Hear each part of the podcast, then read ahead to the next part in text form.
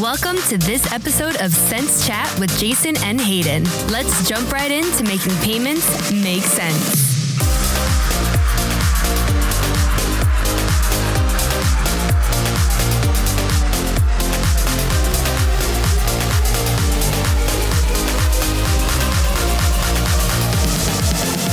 Jason, welcome back to the studio for another Wednesday recording session. It was a fun Memorial Day weekend. I assume you had an amazing time out in Newport. Beaches were beautiful, and it was super nice to have some bars and restaurants open. It's nice to see the world going back to semblance of normalcy. Yeah, I was not in California, but out in Arizona, the restaurants and bars were also opening up. So that's a great sign that, you know, the United States is finally reopening. Yeah, definitely great for our retail merchants. And it was exciting to hear that the state of California allowed salons to open back up yesterday. So maybe you can do something with that obnoxious head of hair you got going on now. Yeah, God knows I need a haircut. Let's jump into today's stories. Freezing fraud follow-up. You asked for more ideas and we're happy to oblige. Followed by real-time remittance, a trend that's here to stay. And last, portfolio optimization with our guest Jim Batista, and he explains how Map Advisors is helping combat the COVID crunch. On our May 13th episode, we talked about the delicate balance between preventing consumer inconvenience while protecting against fraudulent transactions as the everyday consumer rapidly shifted to an online environment to fulfill their shopping needs. We received several requests from ISVs to go into more details on how they can better protect their merchants. Yeah, Hayden, it was actually super awesome to see how concerned some of the ISVs were about their merchants, especially the ones that had to make a rapid transition to e-commerce and card not present to support their retail merchants in a COVID world. I think they all realized that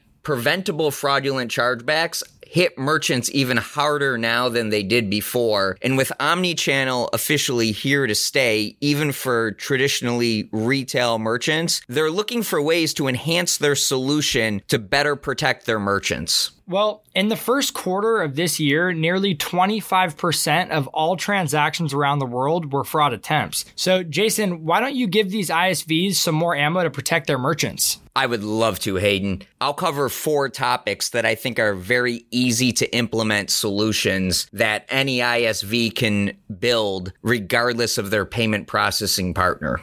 I think the first one is super simple, and it's protecting against dual accounts. Most fraudulent transactions utilize multiple accounts that have the same types of credentials. In other words, they're using the same email address, the same mobile number, or one of the most common themes I see is that they're utilizing a free email service that has a really cool feature that fraudsters often exploit. And that feature is that you can add a plus to the end of your email address and put anything you want. So, for example, Jason Kafer plus test at gmail.com, and that email will actually land in my inbox. Filtering that out will stop a ton of fraud. Second, preventing card testing. This doesn't necessarily hit the merchant with fraud directly, but it results in an authorization charge, and it allows the fraudsters to test cards to see if they're good. The way this most commonly is performed is when a payment page provides a option to store the credit card before the transaction is completed. In most cases, the ISV will do an account verification on the card to see if the card is good. And this basically tells the fraudster whether or not they've got a live card number. The solution to this is don't attempt to tokenize the card until after the final transaction has been completed for the full purchase amount. Third,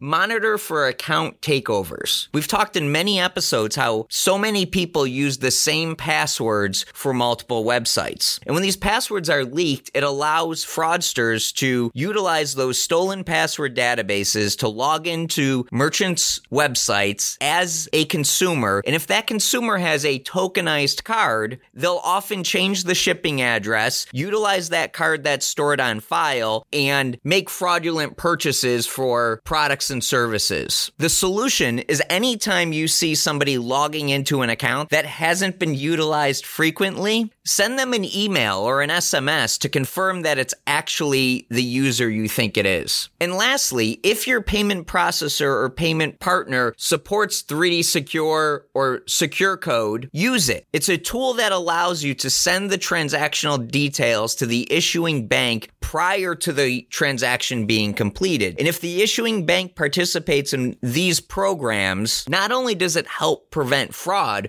but the merchant actually gets a liability shift in which the transaction can't be charged back for fraud. One ISV in particular talked about experiencing a fraud challenge with merchants that are offering contactless delivery. But how can a merchant protect themselves when they're just dropping a package at a door while having absolutely no contact with the consumer? Hayden, this is a new use case that we haven't seen pop up as prevalently in the past. And I think there's a couple things that ISVs can do. First, a common thing that the fraudsters will do is they'll have packages shipped to construction sites, new home developments, or vacant buildings. So if you're showing up to drop off a package and it doesn't look like the residence is inhabited, don't leave it. Secondly, if it is an apartment building or an office building, make sure that the suite number or the apartment number is clearly listed in the address line 2 field of the transaction. And lastly, take photos of the packages that you leave. So if it is charged back for the product wasn't delivered, you have proof that the driver actually dropped the package off to the consumer. Well, Jason, on the topic of delivery, it seems that real-time remittance platforms are gaining a ton of ground due to the COVID crisis. And based on a recent survey of the working class that Visa conducted, 44% had less than $500 saved for unexpected expenses, and with more and more workers scrambling for jobs, waiting 2 weeks to get paid prevents them from putting gas in their car or potentially groceries on the tables for their families. Yeah, Hayden, it's super exciting to see how some of the direct-to-card programs are being adapted to solve this modern-day crisis. Products like Visa Direct and MasterCard Send have been around for years. In fact, they're popular in many peer-to-peer payment applications like Venmo and micro merchant solutions like Square, where you can instantly transfer the funds you have in your Venmo account or Square to your bank account using your Visa or your MasterCard debit card. Uber actually built this into their application some time ago so that drivers could cash out daily and have the money deposited into their account in real time. It's nice to see that more of the remittance industry is starting to move in this direction and enable workers to get their funds in real time. Jason, on top of that, according to Visa studies, if a worker is distracted by personal stressors, personal finance being the largest stressor, it also affects the business itself. In that same study, it showed that roughly 33% of workers spend more than 4 hours a week thinking about their personal finances, and that will dramatically affect the flow of a workplace. Yeah, Hayden, let's be honest. Finances is a big part of quality of life. And if employers can do things that enhance the quality of life of their employees, the business is going to benefit from that drastically. It's kind of like the saying, happy wife, happy life. If you have happy employees, you're going to have happier customers. Visa's earned wage access solution is helping bring this traditional service to payroll. Companies like Daily Pay, FlexWage, PayActive are allowing traditional W-2 employees to get access to their wages in real time between payroll periods. As the payments landscape continues to evolve and there are more and more gig workers and marketplace type solutions, I think how quickly the worker can get their money is going to be a key differentiator in who the winners in those industries are. ISVs that are building tech solutions that support micro merchants need to make sure they're working with a payments partner that not only has a rich payments acceptance solution, but is also focusing on the latest in payments remittance solutions. All right, Jason, taking this conversation all the way to the top of the payments ecosystem, it is not just the frontline workers that have to adjust, but also the third-party payment providers and ISOs. We are very excited to have Jim Batista from Map Advisors joining us today. Hayden, that's absolutely right. And it's an honor and privilege to have Jim on with us. Jim is probably one of the most knowledgeable people I know in the industry and somebody that I've had the privilege and honor of collaborating with on several projects. Jim, why don't you tell us a little bit about yourself, Map Advisors, and your experience in the industry?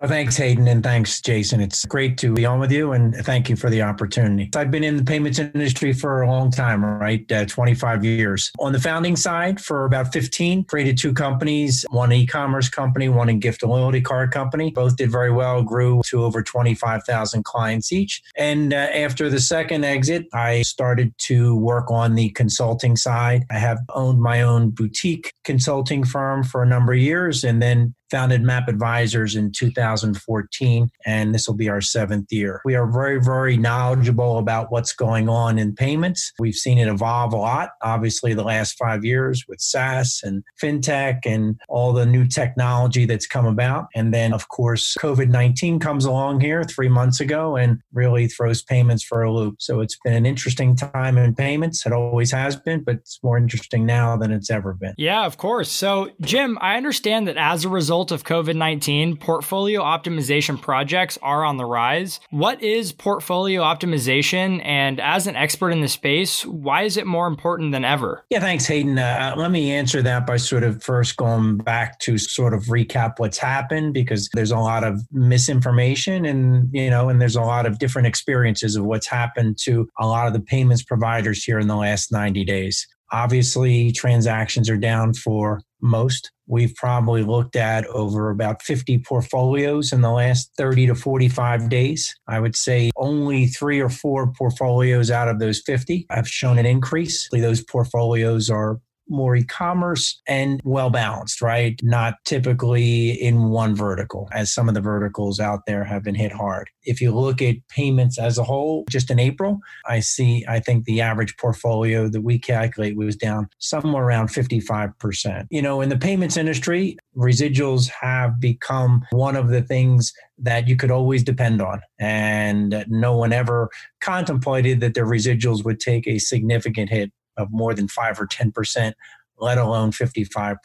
So what COVID-19 has done really has every business reexamine their business model. And payments is no different outside of the things that people are doing as it relates to trying to serve their merchants. A lot of the payments providers are trying to find ways to improve their profitability. And one of the ways to do that is portfolio optimization. In simplest terms, portfolio optimization is not a price increase. It's not adding any additional cost to the merchants. In today's world, one of the things that we all have to be conscious of is actually making sure that the merchants are, if you can, reduce their cost or certainly don't increase the cost. Help the merchants be successful. And what we do with portfolio optimization is really a work with our clients to help them make sure that their transactions, their processing, their contracts, everything that's related to what comprises their residual dollars is as efficient.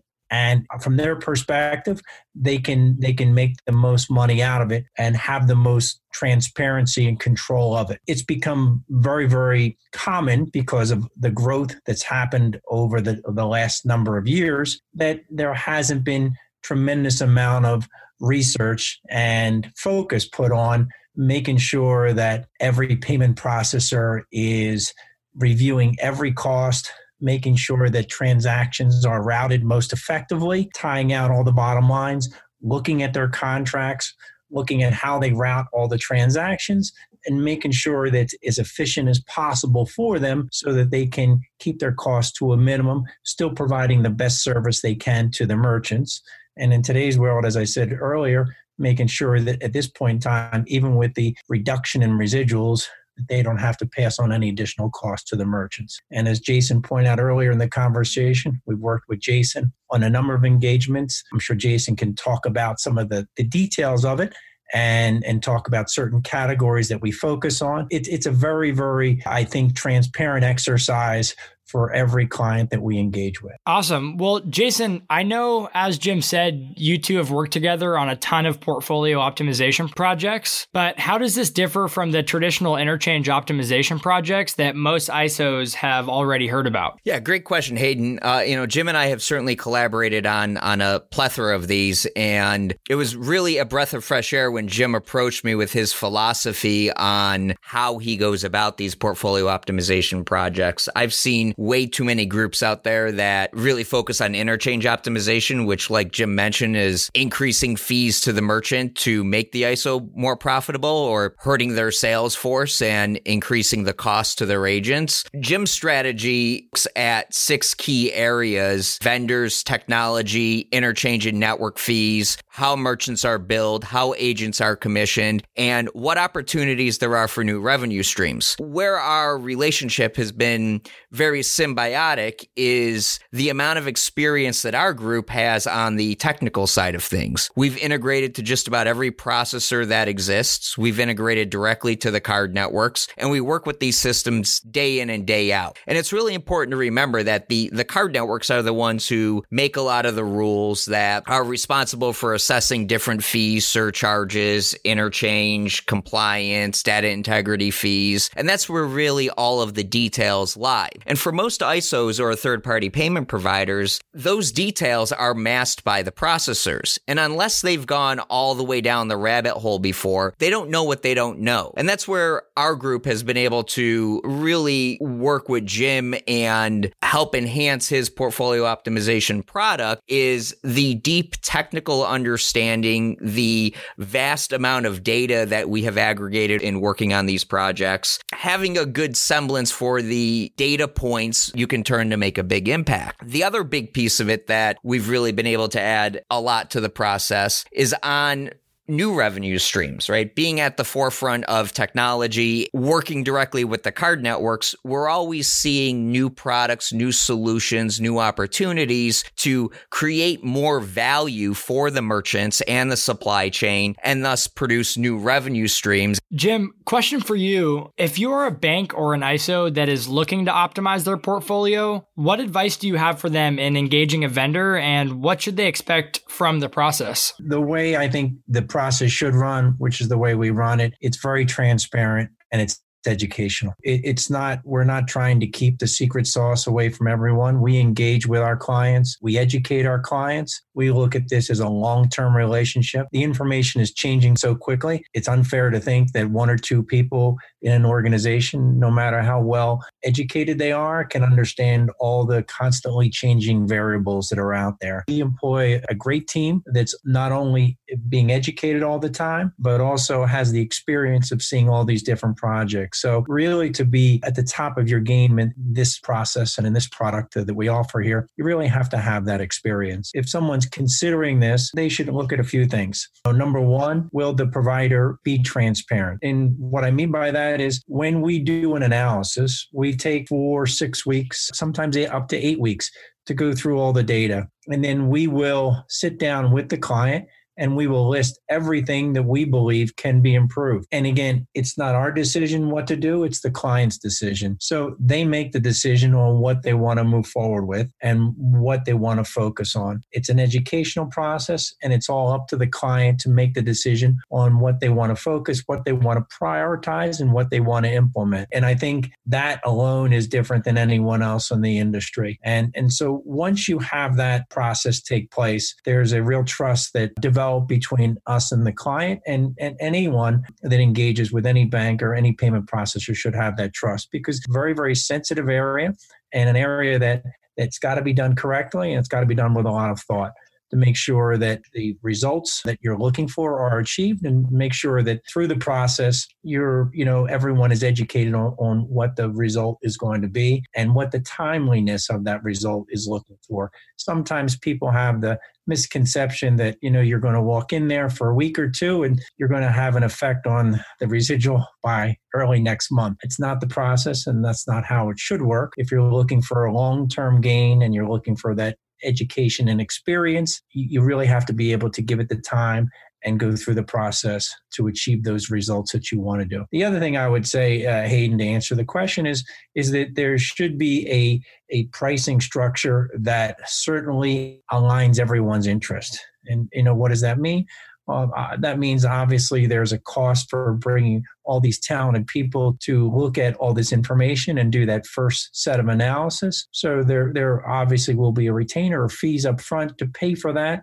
But really at the end of the day, everyone should be aligned on success. So when any bank or processor is looking to engage these type of agreements, they should think in terms of that kind of structure that aligns everyone's interest. I think those are the key important points, thinking through and demanding from their partner when they consider this type of process. Jim, those are some great insights, and thank you for joining us on this episode of Sense Chat. Now, Jason, I think you know what time it is. Give me those takeaways. ISVs. It's your time to shine by preventing fraud for your new card-not-present channels. Supply chain. The game is changing. And if you're not developing remittance solutions to complement your acceptance solutions, you're behind the game. ISOs. We've all had to adapt to this new economy, and you need to find a partner to help you optimize your portfolio and maximize your revenue. Thanks for joining us today. And if you've got a topic you would like us to discuss, follow and message us on social media at SenseChat. And as always, we would love your feedback. Hayden out.